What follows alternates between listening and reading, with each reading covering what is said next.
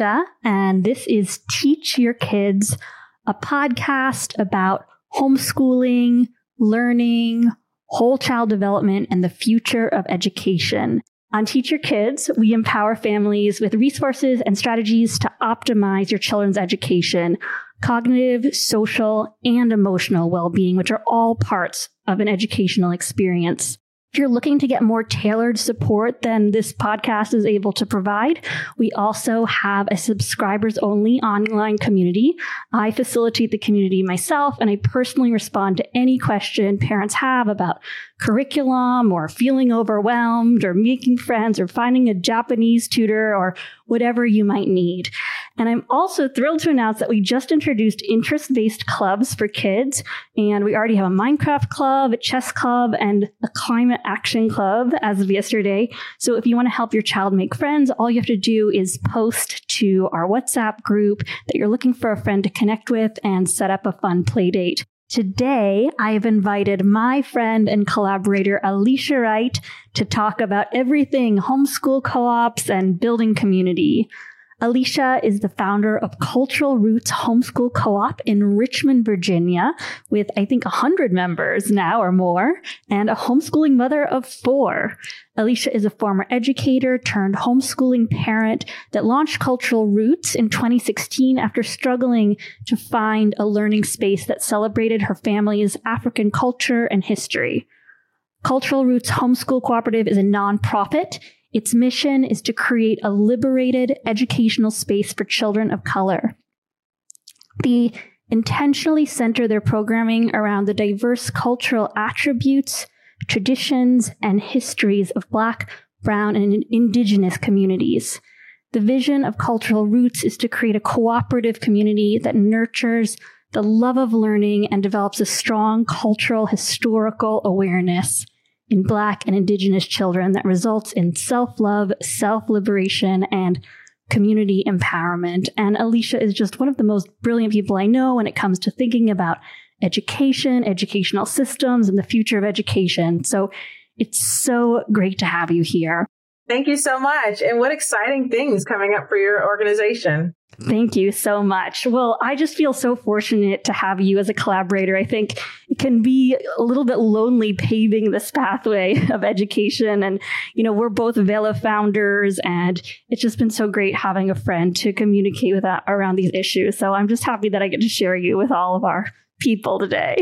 I'm excited to be here and excited for the conversation to develop. Alycia, could you share a little bit of your story? I mean, I've heard it, but I think our listeners would really love to know what inspired you to start homeschooling in the first place? I feel like I have so many stories. I have four children. Uh, but uh, in essence, I mean, honestly, uh, my children were pretty happy. My oldest and my my two oldest at a local Montessori school. I was a public school teacher. Um, I didn't have a whole lot of faith in our neighborhood uh, school to um, provide my oldest daughter with the supports that she needed. And so we opted for a private school route. Um, but with me being a public school teacher, by the time we were expecting number four, my husband was basically like, you know, we're making negative dollars. All of your salary is going to pay this tuition. Um, so we need to really think about that. And, you know, I thought, you know, we've been living without my salary all these years because it's been going to a private school. What if I just stay home and, and do and, and really take control of their education altogether? then you got started. And we got and, started, yes.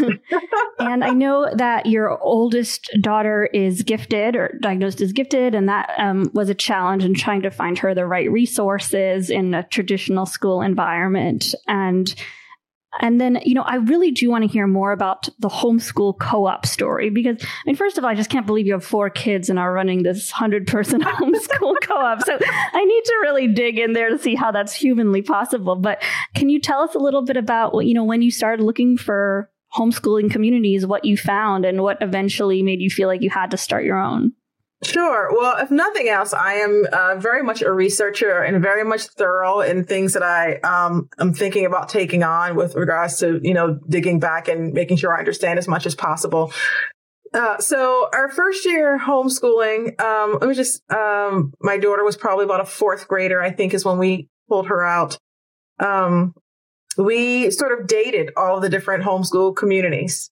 And we never really found one that really felt like a really good fit. And I even tried my hand at like trying to create um, different opportunities. So my daughter wanted to do a biology class, but she wanted it to not be a little kid biology class, but to actually do dissections and to have a, a professor. And she just wanted a level of depth that we couldn't find at most traditional programs for geared towards kids, her, uh, youth her age.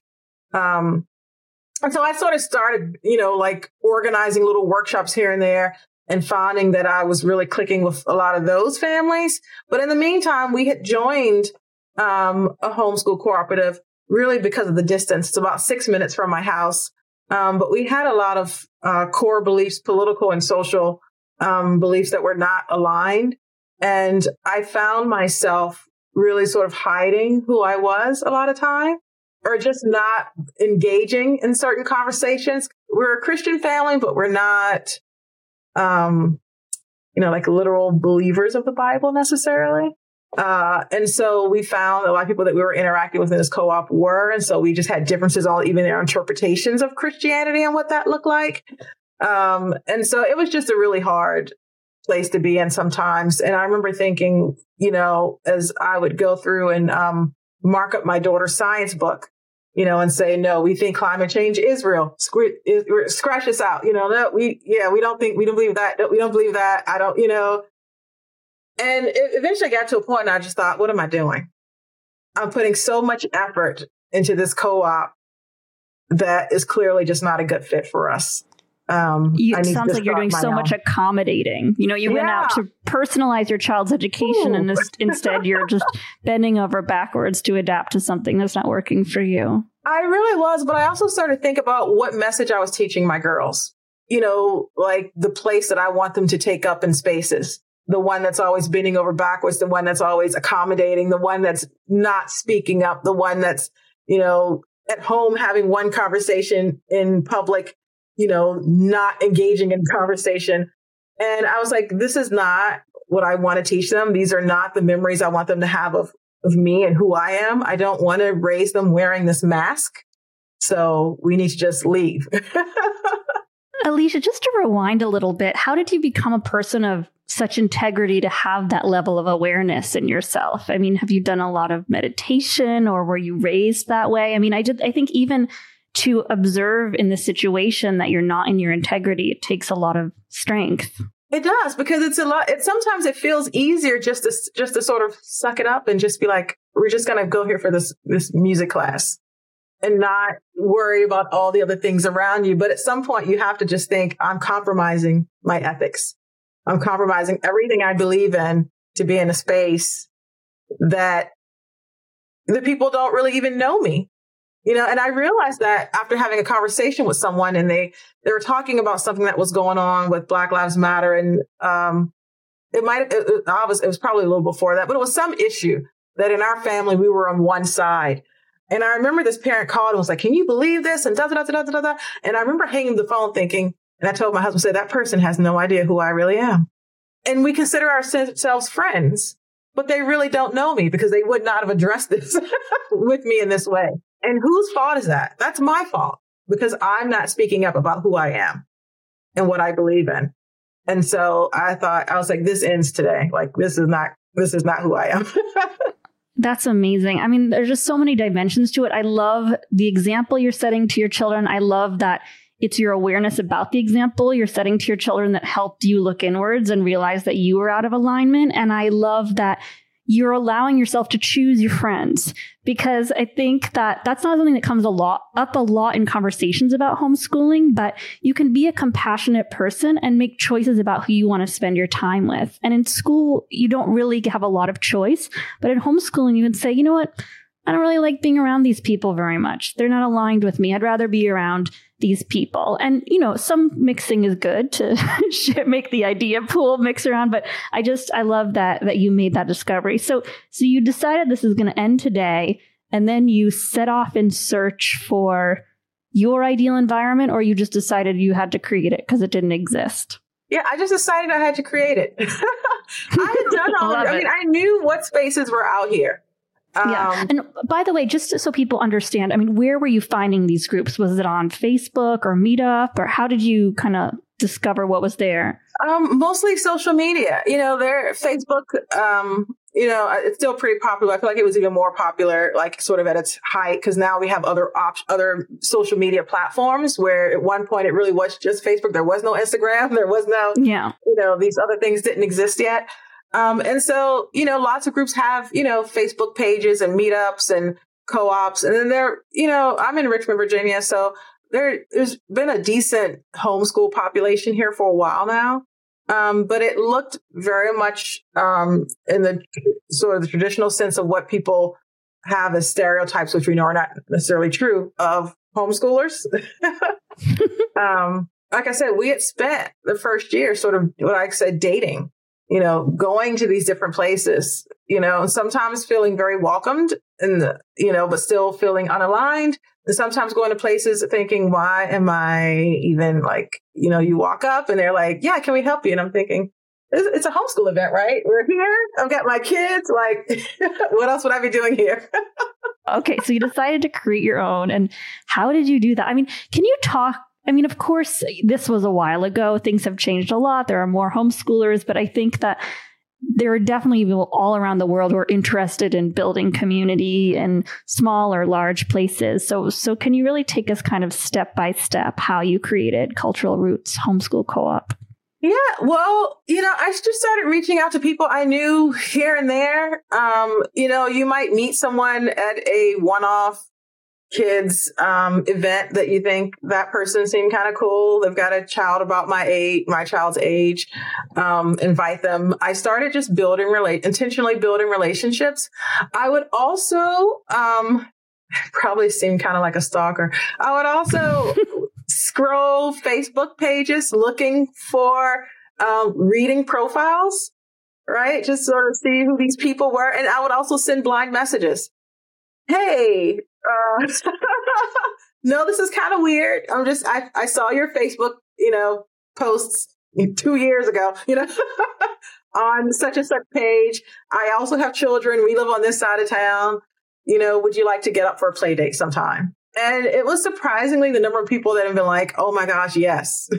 Who are you? Where are you? I love that.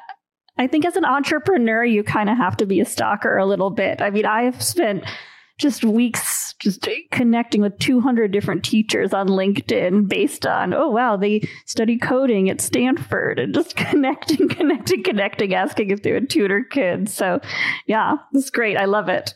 That's exactly, you know, you just reach out to people. And I've never had anyone that's ever responded like, you know, who, how dare you, you know, if anything, people, some people may not respond, but you know, the majority of people did respond and were happy. You know, some people said, Hey, we're not homeschooling anymore. Or, you know, Hey, have you heard of XYZ? Or we'd love to get together. Or, you know, our schedule doesn't really allow. We now live here. You know, we've moved, you know, but it was just interesting the process. And then, you know, that's how I met some of my, you know, some of my best homeschool friends today. Um, just through random messages and saying, would you like to meet up?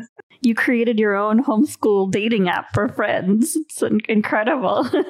Connecting around a shared interest like homeschooling is such a good way to make friends as opposed to just, you know, more random interests. And so so what was I mean, what was the first iteration of Cultural Roots Homeschool Co-op like? Did you call it a co-op? Did you meet in a space? Did it just did this these playdates just re- evolve organically? No, it it started out pretty formal. Um, it wasn't like we're just having playdates. I mean, we came together and and the conversation was always, I want to build a homeschool space. Right, my daughter.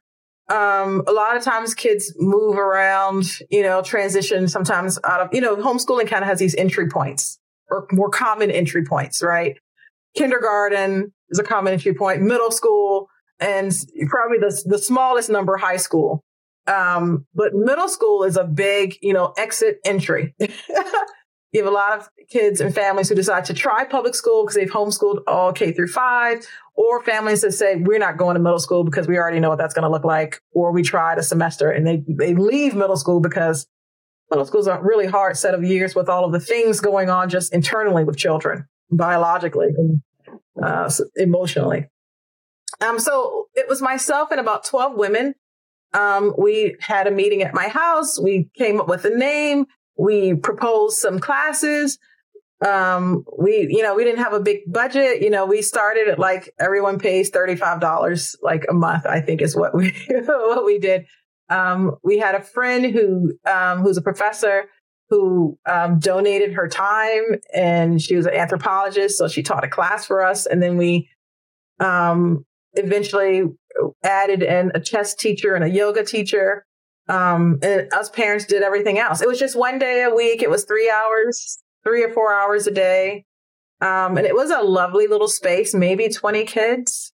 How great. So basically, you just had this three or four hours a week. You rented a space, everyone paid $35, and then you just alternated teaching. And then your friend who donated her time taught, and you occasionally hired a yoga teacher or something like that?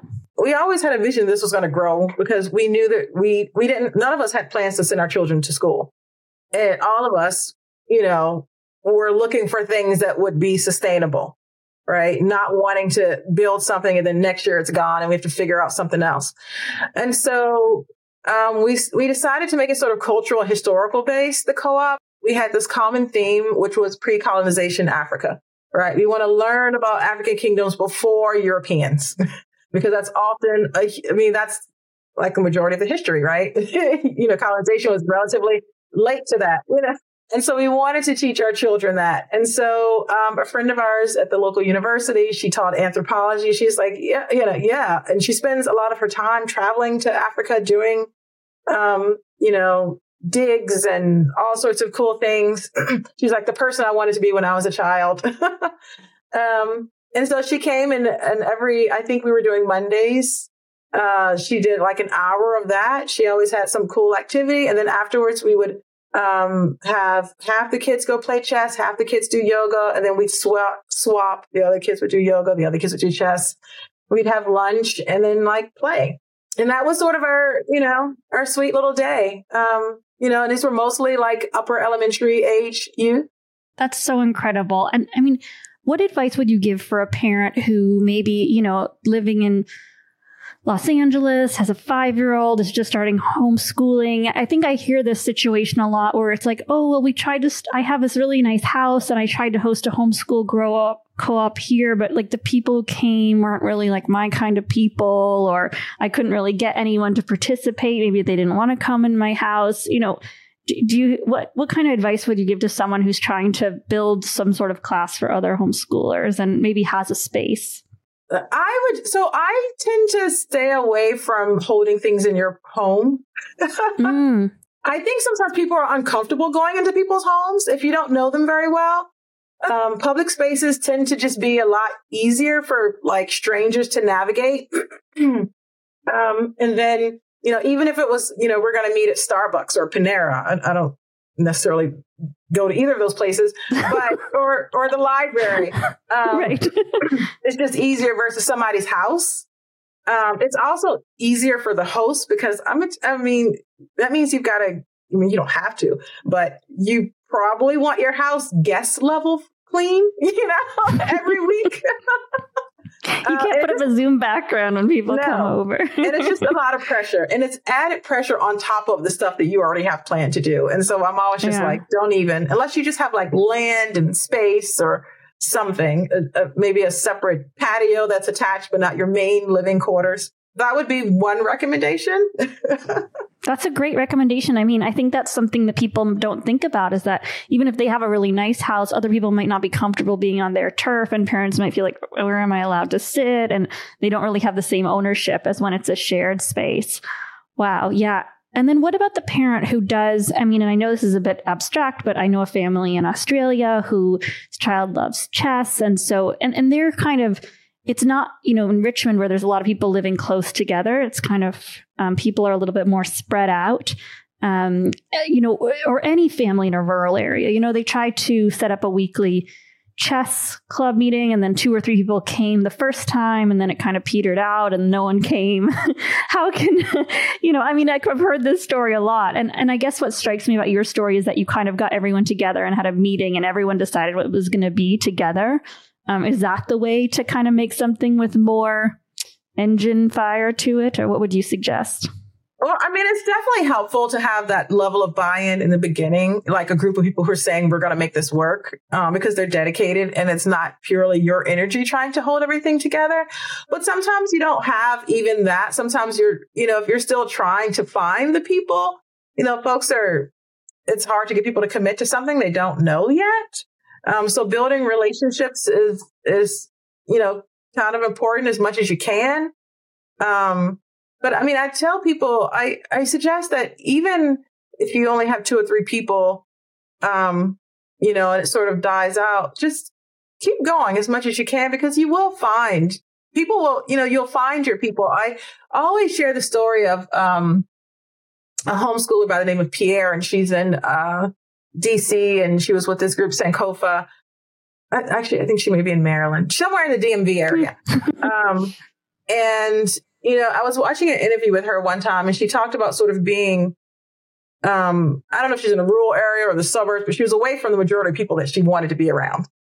And she talked about feeling lonely and one day just sort of plastering as much as she could about what it is she was trying to do. And she said she, she aligned it to like the Batman signal. You know how it kind of gets shown up in the air yeah. And then people from all over the city are like, oh, wait, what?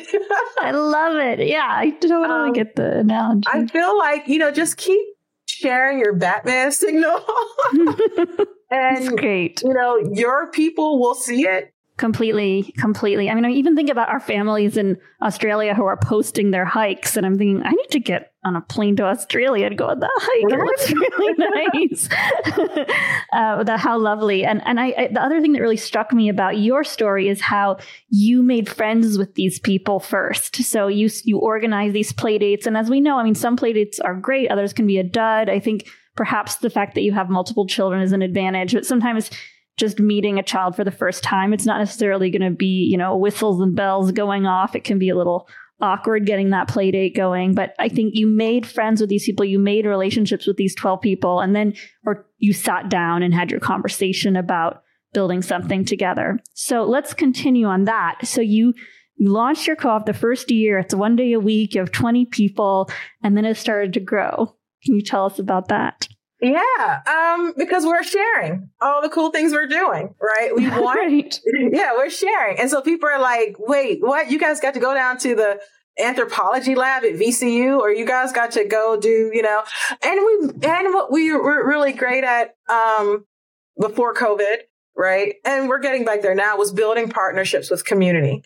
So, you know, if there's something I want, then I'm like, okay, let's, let's call and ask for it right? And so we contacted our neighborhood uh, Capital One Cafe, which is like a Starbucks version, right? mm-hmm. uh, sort of spinoff. No slight to Capital One. I mean, it's great. We love it. We love you guys. And we said, hey, we, you know, we we all live in the community. Um, there's uh, there was a new cafe at the mall. It's pretty much empty during the day. Can we bring kids in? Can we like do some stuff? And they were like, great. They were like, yeah, what do you guys want to do? So they helped you know, organize and sponsor, right? like they did a whole Friendsgiving for us um, at the cafe. And I'm talking like catered food from restaurants, like sit down tables. They sponsored a um, Halloween or fall harvest movie thing. So they played, you know, they, they, um, sort of, they didn't really shut down it, but it was clearly we took over, sat up the seat, sat up, they brought in a screen. They had like cups of popcorn, um, you know, with all the different seasonings. They had cake pops made for our kids. They gave them bags of candy. I mean, these different, you know, companies, I think, um, a lot of times they want to build and support the community, especially, um, during the daytime when it's slow, you know, slower. Um, and it's great for them because they get parents in there. So then our parents can talk about what does a checking account look like here? What does a savings account look like here? What does refinancing look like here? And our kids were having, you know, a great time as well. And so there's ways to mutually grow these relationships to really enrich what you're doing. Um, and so I really encourage people to think about who can you partner with um, to hold something that you can then invite people from the community to, other homeschoolers too.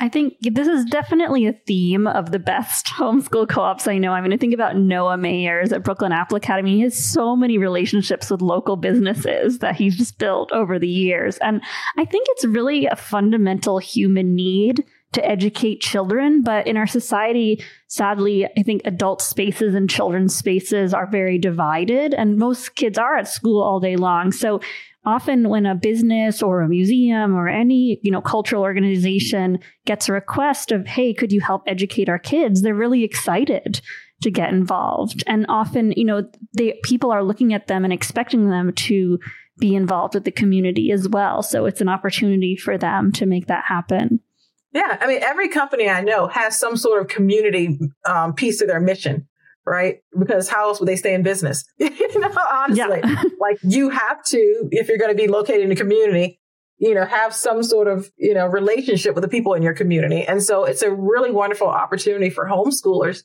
to be a part of that. So we start with 20 kids one day a week Flash forward to 2023. What is the vibe at Cultural Roots Homeschool Co-op today? What does it look like? How many kids there are there? What's a typical week like? Oh my gosh. Um, it's a lot. we, I mean, it's, it's all like really amazing goodness. I mean, I really wish I could have invited, yesterday was such like, um, a beautiful day in our co-op, a day in our co-op because, um, I had several parents come to me and said, this is like as they looked around for yesterday in particular, it's like, this is cultural roots. We had, I mean, it's just a regular Wednesday, but on this Wednesday, you know, we had our normal classes, but um, during lunch, we had um, one of our new families is expecting a baby. So we had a big, um, you know, sort of um, cultural presentation for that family. Um, we did some drumming. We called the parents up. We all made um, a craft where everyone inserted a bead on the string that was then presented to the mom. Um, we had another um, one of our grandma, Grandma Cho, who's from Korea, she brought in all of this delicious kimchi that she'd been cooking up and making. And she brought in Korean food that she's serving to everyone to taste. We have our Indian family who's celebrating Diwali. So they bring in all of this Indian food and we've got this giant Diwali table up and they're doing presentations on the holiday. And I mean, it was just like this beautiful day. We started our day with like African drumming with our teacher from Senegal. He's talking about this is a welcoming call that's in Senegal and the people of Gambia and the language. And it was just like a magical day. And I'm looking around at all these different people. You know, we have, uh, you know, people from really just um, everywhere, all backgrounds in our co-op. And it was just yeah, it was just a beautiful day. It was really just the sun was shining. We're all outside running and playing. We have a fairly decent number of dads who homeschool for there, uh, which is not something you see as often. So we could have, you know, as many as like six or seven dads on site. And oftentimes they'll take the kids and um, our, our young boys in particular, and they're, you know, playing basketball with them. They're, you know, tossing balls and football. And it's just really beautiful. I don't, I don't know how to say, but co-op now looks like a much bigger facility. Um, we rent a community center versus my neighborhood clubhouse. Um, and instead of one day, three hours, it's now up to three days. Um, we're there from roughly 10 to 2 and then from like I'm sorry, 215, 230 ish. And then from like 230 to 330, we're on the playgrounds. Um, and we've gotten a, another partnership with the community college to come in with a teacher education program and they do skilled um, sports and activities. So it's Native American Heritage Month. So we're teaching the kids how to play lacrosse, which is um, an indigenous sport, right? Um, and so they're just, yeah, there's just all this beautiful, beautiful, rich cultural um, pieces that are always flowing through the cooperative. Like I feel like um, we're really just knocking it out the park. I think you are. I think you are. yeah, I feel celebrated. It's a big thing I, I talk about every week. If your family has a cultural tradition or anything that you want us to that you want to talk about or celebrate or share, let us know because we're going to make a big to do about it. and we're going to make sure your kid feels special, that they're not having to hide who they are.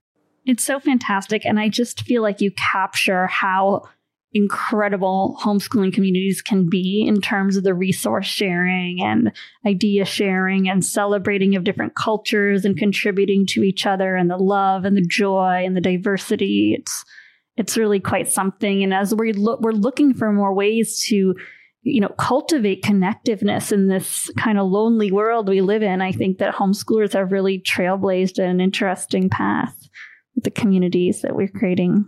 Today, um, we're at about 100 children. Um, we have a um, wait list.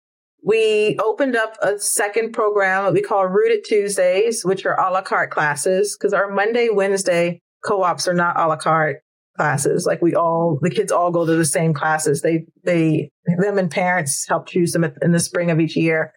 And then last year we launched a high school. Now that one does look a little more traditional in terms of structure, but not necessarily in terms of like what they're learning at the classes. But what we do tell families is that we try to build the high school so that, um, and that's three days a week so that your child would not, you know, if they take English with us, they're taking a full year of English with us. Like you don't need to, to, unless you really want to, you don't need to go out and purchase another English curriculum or anything like we're going to do it. Um, the same with math and U.S. government and, um, well, in science. Uh, and then they have Arabic as their foreign language and they take an art class. They're taking a personal, they just finished a personal finance class. They're taking a health and nutrition class. They'll have robotics next semester. So they kind of have like a elective wheel similar to what you would have in a more traditional school for exposure.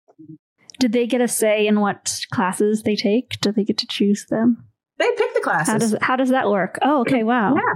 So in the spring, um, we um, kind of send three questions out. What do you absolutely love? What do you never want to see again? And if if resources were no option, what would you like to have? Hmm. I love those questions. And so for the high school, it is a little, you know, a little trickier because we are trying to cover um, the four core academics, right? So there will be a history class. What that looks like is up. So last year the kids did world history. This year they're doing government, right? There will be an English class of some sort. There will be a math offering and there will be a science offering. Uh, this year they're doing environmental science.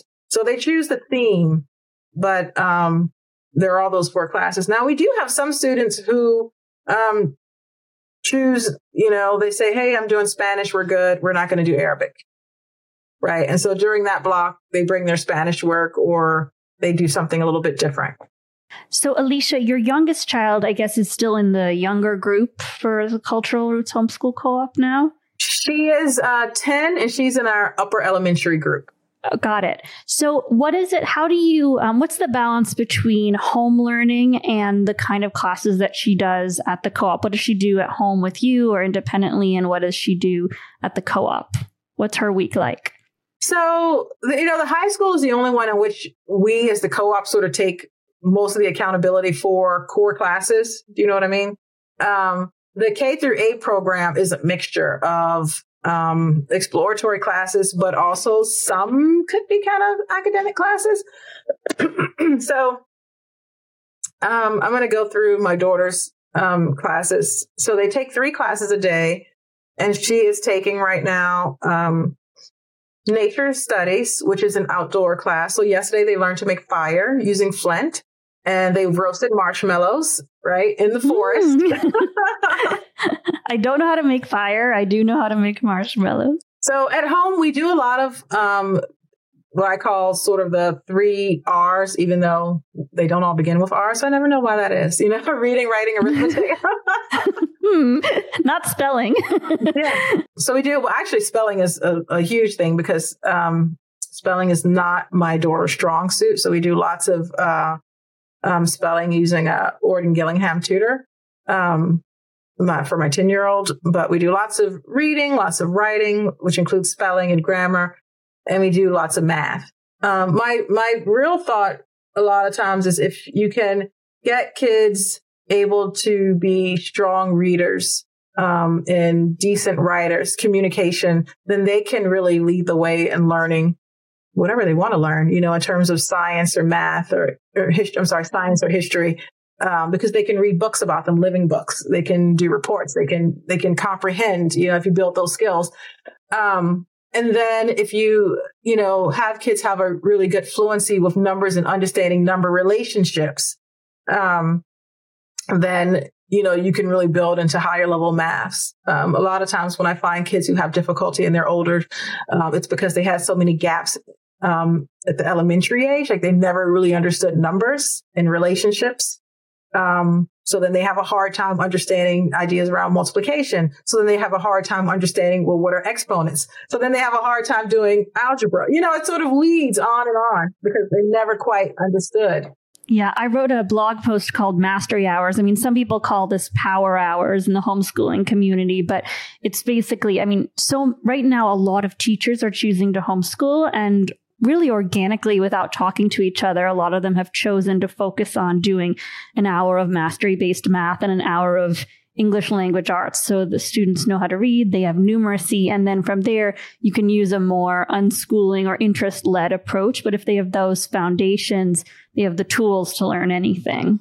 Yeah, I'm in agreement. Yeah, I'm in agreement that um, the, I feel like they're the core work. And, and nowadays, honestly, I really feel like computers, um, technology needs to be a part of this as well. Mm-hmm. Yes, that's also a form of literacy, right? If you want to go into AI or anything, I mean, I feel like maybe for our generation, it's okay that we don't know coding. There's enough support systems in place, but in the future, I think kids really do need to know. And, you know, even I was seeing a post in one of the groups I'm involved with talking about wealth and how the way you accumulate wealth is building things that can generate income while you sleep. And, you know, I mean, it's a bit of a complicated subject because I also think there's a lot of value in being an artist or a teacher. And, but it is true that if you're able to build an app or new technology to make the world a better place, you have a lot of power that you wouldn't have if you didn't know how to code and you have the resources to do what you want to do. Absolutely. I mean, and there's so many good apps like Scratch Junior, Scratch, CodeSpark, where kids can can teach themselves how to code and start making really cool projects. Even Minecraft has, I think, coding lessons built into it. I am not a Minecraft player, so I don't know if I phrased that right. Okay, amazing. I mean, it just sounds like such a rich and wonderful education for all of your children. And I've been really impressed by the activism that Cultural Roots Homeschool Co-op has done. I mean, I was just looking at your website. I saw that you got a hundred computers or laptops out to families in need. How did that project emerge and what made you decide to focus on that? I mean, I'm fascinated. Well, that was in conjunction with Nasia, who you um, may know from oh, um, oh, yes. Canary Academy Online. Um, and the real need of technology here in the in the city and with homeschooling families. You know, we had a lot of people who made the decision to homeschool um, during COVID or after COVID without and this isn't necessarily a bad thing, but it, it can be a, a, much challenging thing, but without necessarily really thinking about what this life looks like because it is a lifestyle change. It's a huge lifestyle change. Um, if you're used to, you know, having all this time to do what you want to do, uh, you know, without children during the day, and now you have a child in, to- in tow and you are responsible legally for their education, depending on what state you're in, that can look really daunting. Um, and so anyway, um, we realized that, you know, a lot of families really just didn't have access to technology. Um, and how do we get homeschoolers access to technology? Here where we live, um, the schools provide, in Henrico County schools, they provide each child with a laptop, right? Um, if you decide to homeschool, you don't get that laptop. Yeah. And so how do we get these kids um, access? So Nasia received a grant and we were able to be the, you know, beneficiaries and partnership to, um, to hand out um, yeah, I feel like it was like 150 laptops um, and tablets to homeschooling families. And um, there's very little criteria. You just, you could be a part of an underrepresented group or you could have an income need um, for them. So if you were, you know, a wealthy person, we're kind of like save these for people who really need them. You know, like this isn't just to be your your your child's car laptop for fun. You know, like yeah, right. Yes, who need it you know, and it was just anyone, anyone could, you know, come and come and, you know, receive a, a backpack with a tablet or a laptop and some school supplies as well. Um, and then also receive access to um, Canary Academy's um, virtual classes at no cost. So we were able to sign up. Yeah. So how that partnership really benefits is that, um, you know, Nasia's work um, and Canary Academy work is, is pretty, is, is all virtual. Um, and my work is all in person. Um, and so I have a lot of the in person connections because I'm constantly working with families directly. And she has a lot of connections with, um, you know, um, resources online for families who uh, prefer virtual. Um, being able to, her reach is also, you know, you would imagine a lot larger because she's virtually, which doesn't have location limits. Um, and so we're trying to figure out how to support the kids here using both uh, both of the wonderful uh, attributes that our organizations offer. Phenomenal. And let's talk about that a little more because you are a nonprofit and I know you, so I know how deeply committed you are to giving access to cultural roots homeschool co-op and educational opportunities for people who might not have a lot of funds. Um, what are what are the ways that you are able to expand your offerings to families who might not be able to afford it otherwise and what's involved in that and then also if you could kind of touch upon you know what kind of supports um, low income homeschooling families need right now and how we can all help yeah. So first, um, please know that we do have a donation uh, um, link we'll on our definitely website. put that in the show notes, and I will make a donation too. Cultural Roots Co-op uh, dot com, I believe. um, co-op is hyphenated. You would think I would Yes. know this by heart. Yeah. I get confused between is it org, is it com? But it's um, cultural roots co-op with a little line between the co and the op. yes, a little Cultural hyphen. roots co hyphen op.com. Yeah. Dot com. Thank you so much. You're so welcome. I've been on your Um, site a lot today. So yes. Well, there is a lot of need. That's the hardest, that is probably the hardest challenge.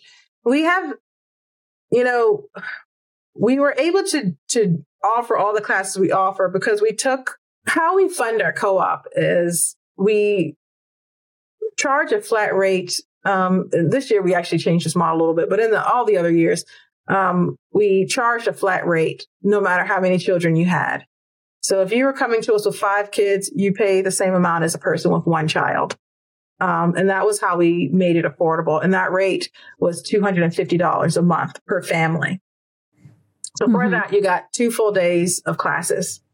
Um, wow. and that tended to be affordable for um, most of our families were able to make that but we do have some families who even for that for for them that is still financially difficult to uh, provide you know prove to be financially difficult um, and as you know for a lot of times in homeschool families you have one person who's working uh, and one person who has probably a little bit more limited ability to work just by the nature of being home with the children. and so your work, you know, thankfully after COVID, work looks a little bit different for a lot of people now, um, just due to technology and how creative people were, were able to become during those years. But it is still difficult. And um, what we have done in the past um, for families that have already been with us that face chat, you know, financial difficulty, we had a number. We have actually some families right now where um, a parent, um, the main breadwinner, may may have, you know, no longer for whatever reason, um, the employment situation has changed for that family. Um, and so sometimes we ask the families who can pay a little bit more to pay a little bit more. Um, oftentimes we have those families are usually really help, you know, happy to do so. Um, because it's still such a great rate at $250. yeah. or in essence, I think I looked, I think it came out to like, I don't know, what, six hours, uh, 12 hours a week of classes. Um, I think it came out to like seven bucks or something like per class. And so most people are like, yeah. Um, I don't want to say cheap, but yeah. Well, I mean, you know, our, our, it's a good deal. yeah, it's, it's a good great bargain. for high quality classes, right? For high quality classes. I mean, it's a wonderful Oh deal. yeah, and community professional and trained like life coach and counselor and she's doing a series for us um, parents right now and get this the series is called how not to sacrifice yourself on the altar of intentional parenting. Oh, wow. That's amazing. often we we feel like sometimes that we are, you know, putting ourselves on the back burners as parents and, and as caregivers um, so that our children can have all the things but it's like how do you how do you do both things like take care of yourself but also take care of your children Absolutely. And I really try to hammer this point home is that it's so important to be intentional about the whole family. Um, because even if you're just focusing on your child, it can kind of enable the child in a way in where that's not really taking into account the whole context, the whole ecosystem of your family. And if you're not thriving, your child is not thriving. If you're not modeling self care, your child's not going to learn self care. So you really have to think about what's the best situation for all of us. Wow. So, so many great classes. And I love how you're getting some families to offer you know more support if they can and then the donations um, i'm curious to know your thoughts on school choice i mean just um, do you uh, all this funding that we're kind of starting to see for homeschooling or are you in favor? Do you think there's any kind of danger in terms of equity when it comes to school choice? What what are your thoughts on the topic? You know it's interesting because if you'd asked me a few years ago probably even 5 years ago i would have most likely have said no to school choice. How come? I still have a lot of love for public schools. I feel it, it does. Like I've, I've never been one to say public schools should be abolished. Like that's that's not me. Um, or one to say, you know, they're all horrible places. Because as a child, I loved school. I needed school. I had two parents who were disabled from mental uh, illness. And for me as a child, school, like we, I would not be here today if my parents had like homeschooled me. I mean, I can say School that. was a refuge for you. It was a refuge and it was a needed refuge and it was my place to be. Um, and I had a good experience overall in school. Um, so, you know, when people say, Oh, all parents should homeschool, I, I know for certain that all parents don't have the capability to do that. Right. Because there are some people who just struggle with basic parenting. You add in the layer of education and that accountability. It's overwhelming and it can be a disaster. What's changed? Um, why do you feel differently about school choice now?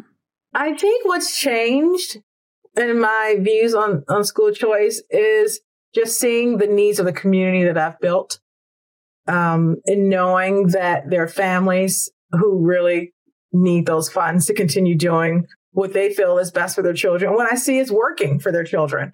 Um, I've always been one that didn't want to pull money or dollars away from the public school system, especially when we're talking about schools that are struggling and kids who are in need and there aren't as many opportunities uh, for them.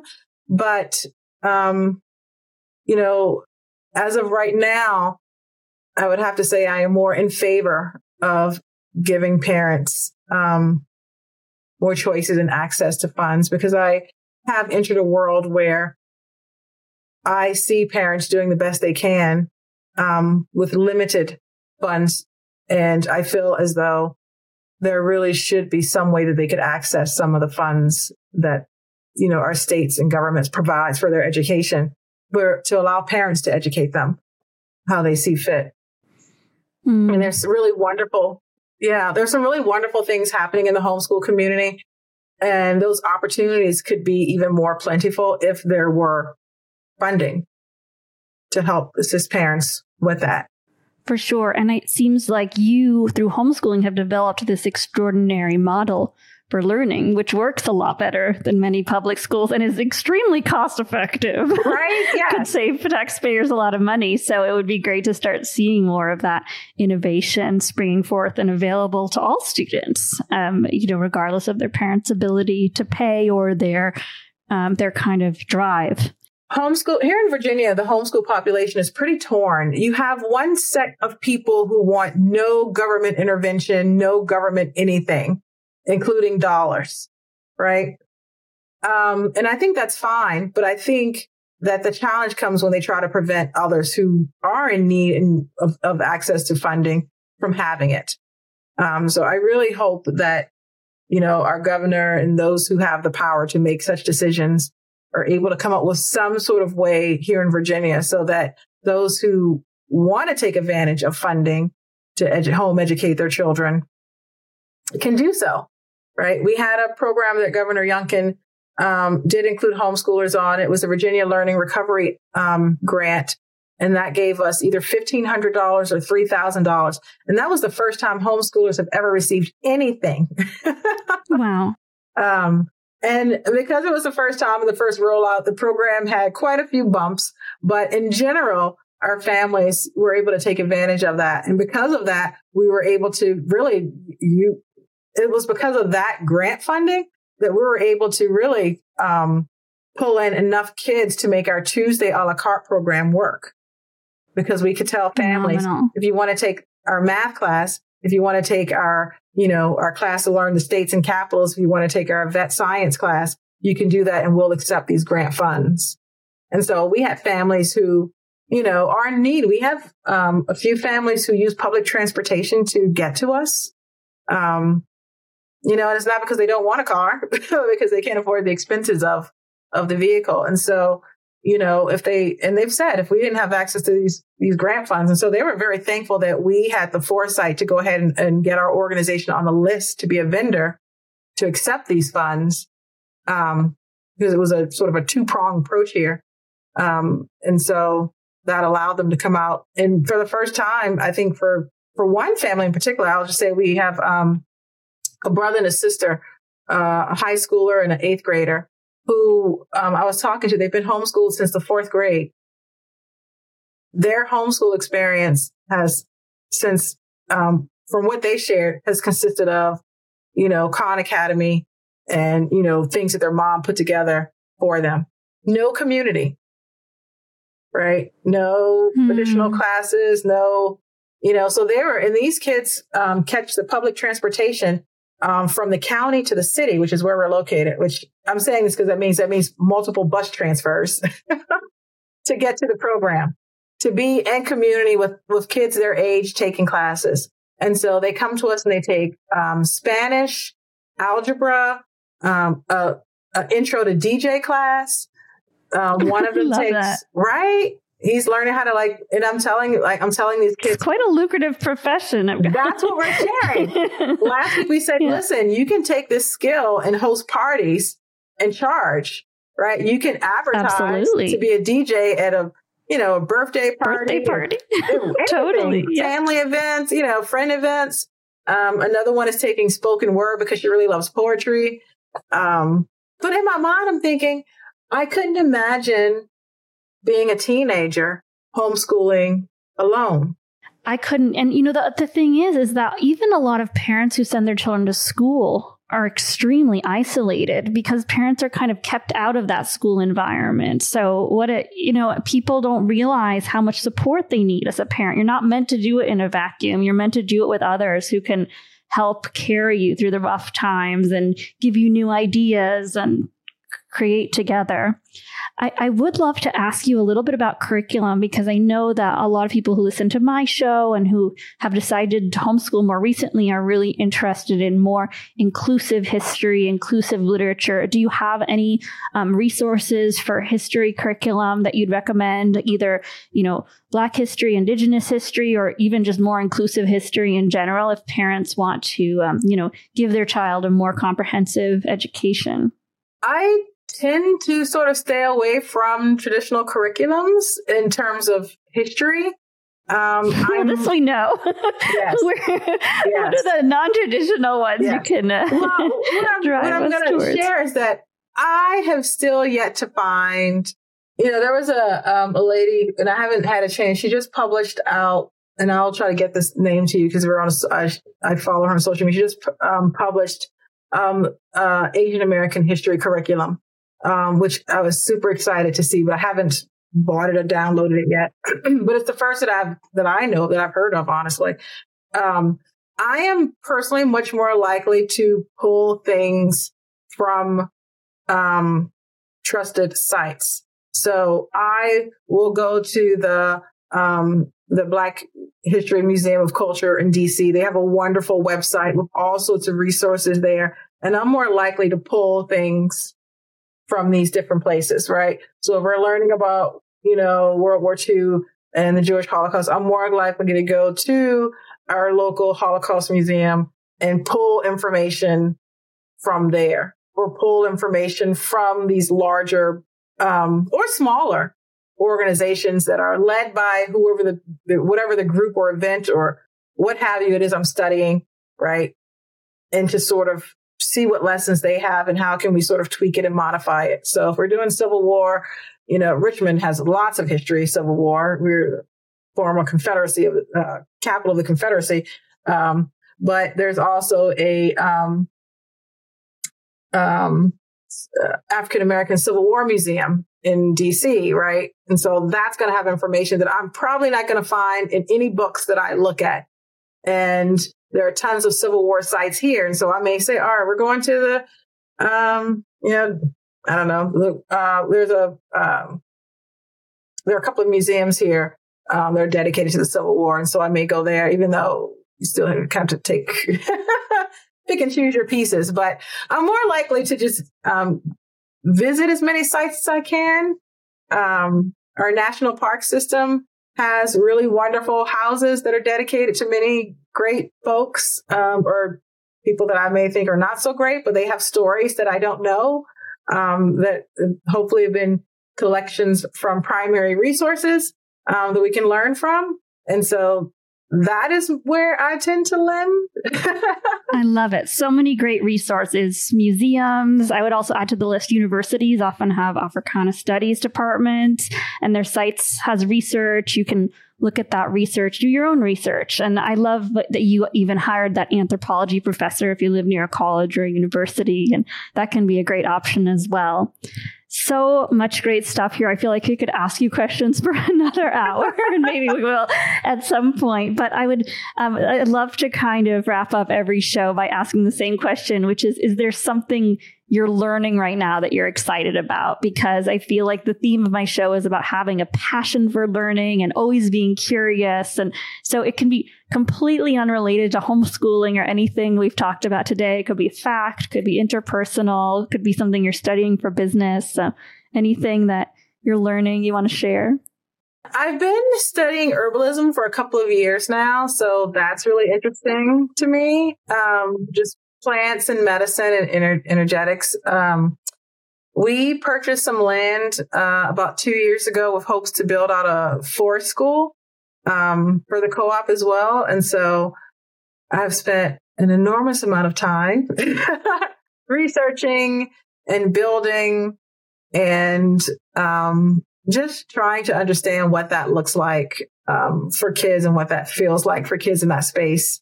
Uh, so yeah, I mean that those are sort of my two things that I spend a lot of time thinking about. And then I also just spend a lot of time thinking about um and researching like you know, I think all of us are trying to figure out what does this look like in 10 years? Where do we want to be in 10 years? What does cultural roots look like? You know, I'm still trying to figure out what it's going to look like next year. You know, so we're at a call earlier this morning. We're planning yeah the cultural fall. roots all over the world. Yeah, is it? I don't know.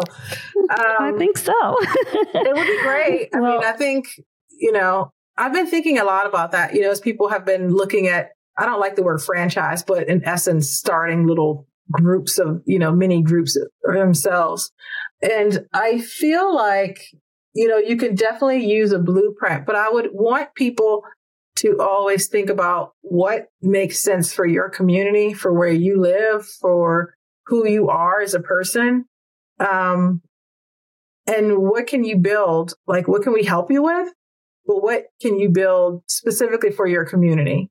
Yes, completely. And if, the more diverse, the better. And I think, you know, Alycia, you are just such a wonderful educator and so fiercely intelligent and compassionate. And I so admire what you've built with Cultural Roots Homeschool Co-op. I mean, it's one of the biggest and most vibrant homeschool co-ops I've come across in my many years. And I'm just so excited for the seeds you've planted. I know you've inspired so many others to start similar projects for their community. Uh, if people want to find you, I think you go to Cultural Roots Co op.com and you can make a donation, which really helps a lot to get uh, give access to more families. You could probably ask Alycia how to start your own group. Um, there's, I think, a lot of different ways to get involved. Um, am I leaving anything out? Volunteering. You can volunteer, volunteer teaching skills. Volunteering. What we're mostly um, looking for, though, um, is well, obviously, donations are always financial donations are yes. a big help. money um, helps. Money helps, mm-hmm. right? um, and money that we can continue to use during the work that we want to do, not necessarily someone else wants us to do, is always a big deal. But um, just access. So if there are people out there who have backgrounds in different fields that you think um, could be a blessing to someone else, like you could share the fact that you worked in, I don't know, studio art, and we could set up a little Zoom um, for you to talk to the kids about, you know, what was your path to becoming a studio artist or what does it take to do this or here's some of your work. Um, if you have a lab or it's just giving kids access. I think people forget about all the gifts they have. And I don't think people tend to sort of hoard their knowledge. But I think until you've been asked to openly share and it, you know what it does? It makes you feel so great too. I am happiest when I'm giving. I am happiest when some kid says, Ms. Wright, that was really cool. Thank you for, you know, scheduling that or organizing that, or this place is awesome. Or some parent says, they just kept talking on and on and on about that, blah, blah, blah, blah, blah. Like, that's what excites me. It's so fulfilling. Yes, I think, you know, whether or not you think you're a good teacher or you're good with kids, I think we all have this fundamental need within ourselves to help raise the next generation.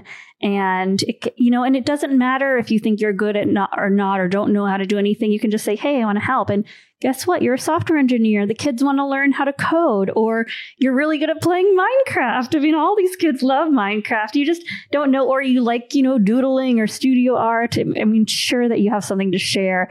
And, you know, also we live in a world where there's lots of trouble and trauma and doing something good for your community that actually makes an impact. There's almost nothing that makes a bigger impact than educating children and helping uplift them and so you're going to feel a lot less anxiety and a lot less sadness if you are helping the community by educating children. I mean, it's there's just it's even you know scientifically, logically, if you can teach skills to children, show build healthy attachments with them, they're going to be more successful in their lives. And you can be the person. I say all the time, you know, be the person you needed when you were eight years old. Be the person you needed when you were 13. Be the person you needed when you were 15 right?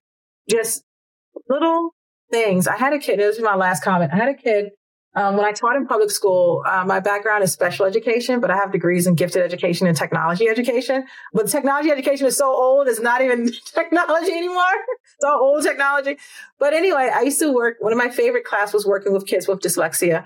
And um, we had a little boy, he had a little girlfriend. She would write him notes, but she would write it in cursive. And he already had a hard time with reading. So to get these notes in cursive was like killing him, right? Literally, because you know he couldn't, he didn't want her to know, you know. But he'd come to class and he'd be like, "Miss Wright, can you help me learn cursive?" and whatever. And he he he always struggled um, with just written language in general. But um, I used to tell him all the time, "Listen, don't worry about it. You know, when you become older." You know, you'll have your secretary to sign all these checks for you. Like you're going to be so, because you're so brilliant, you know, it's, it's, it's okay. You'll find, You'll find your thing. And I saw him working at Whole Foods a few years after graduation. This is when he was in middle school, which is a hard set of years for, for kids, especially young boys. And he remembered that. I didn't even recognize him because he was a full man now. And he said, Mrs. the voice changed a lot. Yes. He was like, it's me, you know, Brett. He was like, you remember, you remember you told me you know, to just keep going and that one day I'd have a secretary to write all these things. He says, he's like, I do have someone who does that work for me. He's like, I'm actually an artist now. I write music. Amazing. He was working at Hope was like, that's incredible. Side, here he, he was a writer. He wrote music, severe dysgraphia and dyslexia and all the things. And he was like, he never forgot that I encouraged him. And I literally started crying in the Whole Foods. People came around and was like, Are you okay? That's so beautiful, Alycia. I'm always shocked by the kids who remember me and remember specific things like we ate chips and salsa two years ago together. what? You know, and you really make a huge impact. It's it's beautiful. Well, thank you so much. I love our conversations, Alycia. I'm so happy to be on this journey with you together, making the world a better place, you know, building the future of education. It's a just an incredible thing that we met. And um, just thank you so much for being here today. You're very welcome. You're very welcome anytime. Make sure you check out Cultural Roots Co op. If you live in Richmond, definitely volunteer to teach. If you don't, give a donation or teach at your local homeschool co op or after school class. And if you're excited and you feel like you need more help building your homeschool co op or connecting with people in your area, definitely check out the Teach Your Kids community. Um, I am very happy to guide you through that process of starting a homeschool co op and make making friends. You can also join one of our online interest clubs. And um, if you can't afford the, it's $15 a month membership. If you can't afford that, all you have to do is just tell me and we'll give you a scholarship. We are actually um, supported by the Vela Fund, which supports Alycia as well. And that is to make sure that we give everyone equal access to this personalized education for their kid. So thank you again for being here. And I hope everyone has a wonderful day.